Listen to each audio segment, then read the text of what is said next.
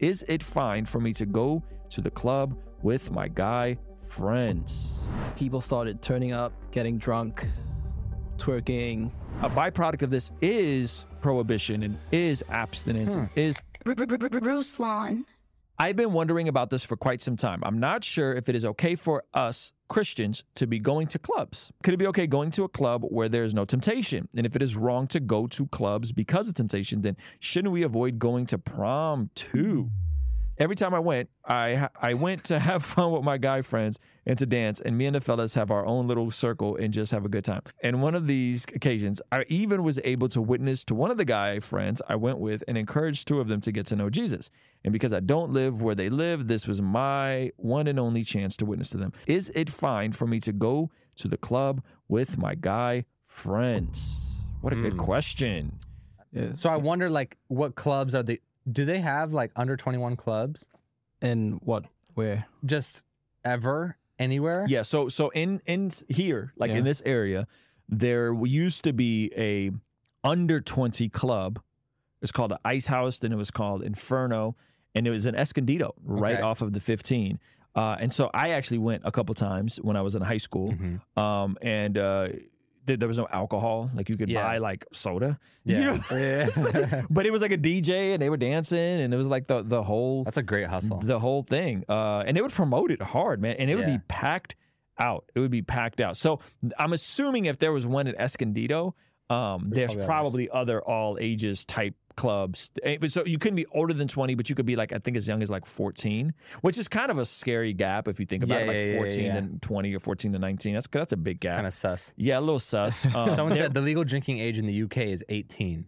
So Oh. they could easily be freshly out of high school contemplating clubbing, you know, and, Yep. and, and they're like, oh, I just I went, you know, we went to prom. What's the big deal? Yep. I went to these more like mid clubs that Mhm. were like, they're just kissing. Yeah. Uh, I, I, I'll wait. What do you think? You got any thoughts on this? I guess I could be anecdotal. It's relatable. Okay. Um, a very good friend of mine. I really love him because he had he's had like a very positive influence on me in terms of how I conduct myself, Mhm. in terms of my fears, the decisions I make as a believer. And I remember at the at the end of medical school, Mhm. we had this like final dance basically for like all of us to go to. Mhm. and everyone was super excited for it and people getting ready and like um, planning for it et cetera et cetera et Mhm. cetera. And we were both in the same rotation together. So we were in the obstetrics and gynecology department. And we were busy that whole day um, and i kept asking him like are you going to this dancing? And he was avoiding my question. And i think i prompted him about six seven eight times Mhm. and then eventually he asked me a question. I'm like, I'm not answering your question if you don't answer my question. Mhm. And then he basically stopped and he was like, Look, um, I don't have a witness from the Holy Spirit to go to that particular event. Mm-hmm.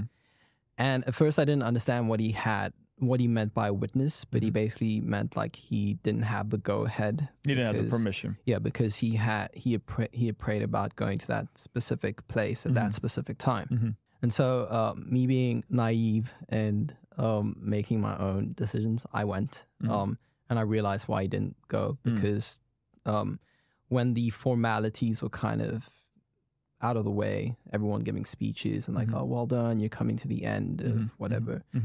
Um, people started turning up, getting drunk, twerking. Uh, there was a point where I felt uncomfortable Mm. and um, I knew I shouldn't be there Mm. just because of what was going on. Mm-hmm. And I think that that becomes, I guess, the precedent you have to set for yourself is that if I'm going to make decisions to go Mhm.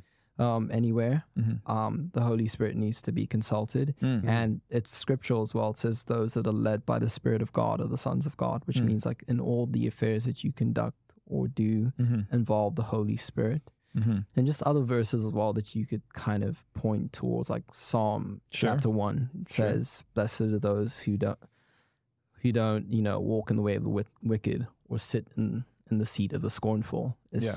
Bad company corrupts, you know, good morals. No matter how good you are, Mm-hmm. I mean, these are just principles that you that if you put into practice, you just see that it's the truth. Like you can be as saint-like as you want, but you can go to the wrong place Yeah. and Yeah. plant the wrong seeds. Yeah. So it's just be careful. That I guess that would be the summary of what I have to say, and pray about everywhere you need to be going, and also don't be disingenuous. Be you know be real with yourself. Why are you going to that particular place? That's good. What are the reasons you're going? Yeah. What are you trying to achieve when you go there? Yeah, I That's think great. Yeah, I, th- I think I agree. I think the the flip side to that is there's a couple things that come into uh, effect. Well, one, generally club, like you know what you're doing when Yeah, you're going yeah, to a club in America. Yeah. Stop it. Stop, it. Like you know why most people are there. You know what's about to go down, Yeah. right? Like you go. It's like it's almost like asking like, can I go to a strip joint? It's like going, can I go to a strip strip club and like yeah. And just hang out? It's like They have great music rotation and yeah. The, Like the, I- wing, the wings are The fire. wings the, the are wings are fire. fire. Yeah. I wouldn't go to like a Hooters. I think me and my wife were driving by one. Someone said, I mean, it's just a restaurant. I was like, okay. okay. yeah, yeah. Um, somebody said Tim. Uh, Ryan said Tim Ross said Jesus didn't hang around sinners. Sinners went to hang around with Jesus. Ooh.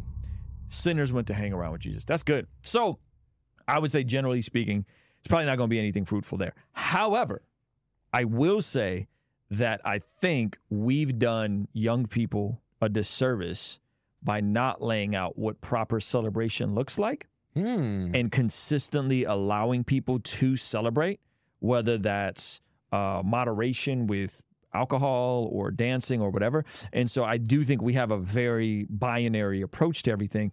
And I think that actually plays into what you're describing because specifically you're talking about a bunch of doctors that were like, doing arguably one of the hardest things that they you could do which is go through medical school and all that pent up pressure and then that is coming out Yeah. you know what i mean so, Yeah, yeah, so i think the context of that is a little bit is, is a little different but i just go to think like can me and my can me and my wife go to a wedding Yeah. and dance you know what i'm saying can can we go to a wedding and dance can we uh when i was in israel like we had shabbat dinner and i had a glass of wine was put in front of me and i wasn't going to be rude to the host and Whoa. be like no you know what i'm saying first time i've, I've had alcohol in seven eight years you know and so um You get the pass. It was for Shabbat. it was, it was Shabbat, man. It was Shabbat. Give, you know, leave me alone. So- It doesn't count. it doesn't count. No, but it, it, it, it does count. But so, so, like, I think, like, have we done ourselves a disservice by having this, like, militant, prohibitionist view of celebration of any kinds?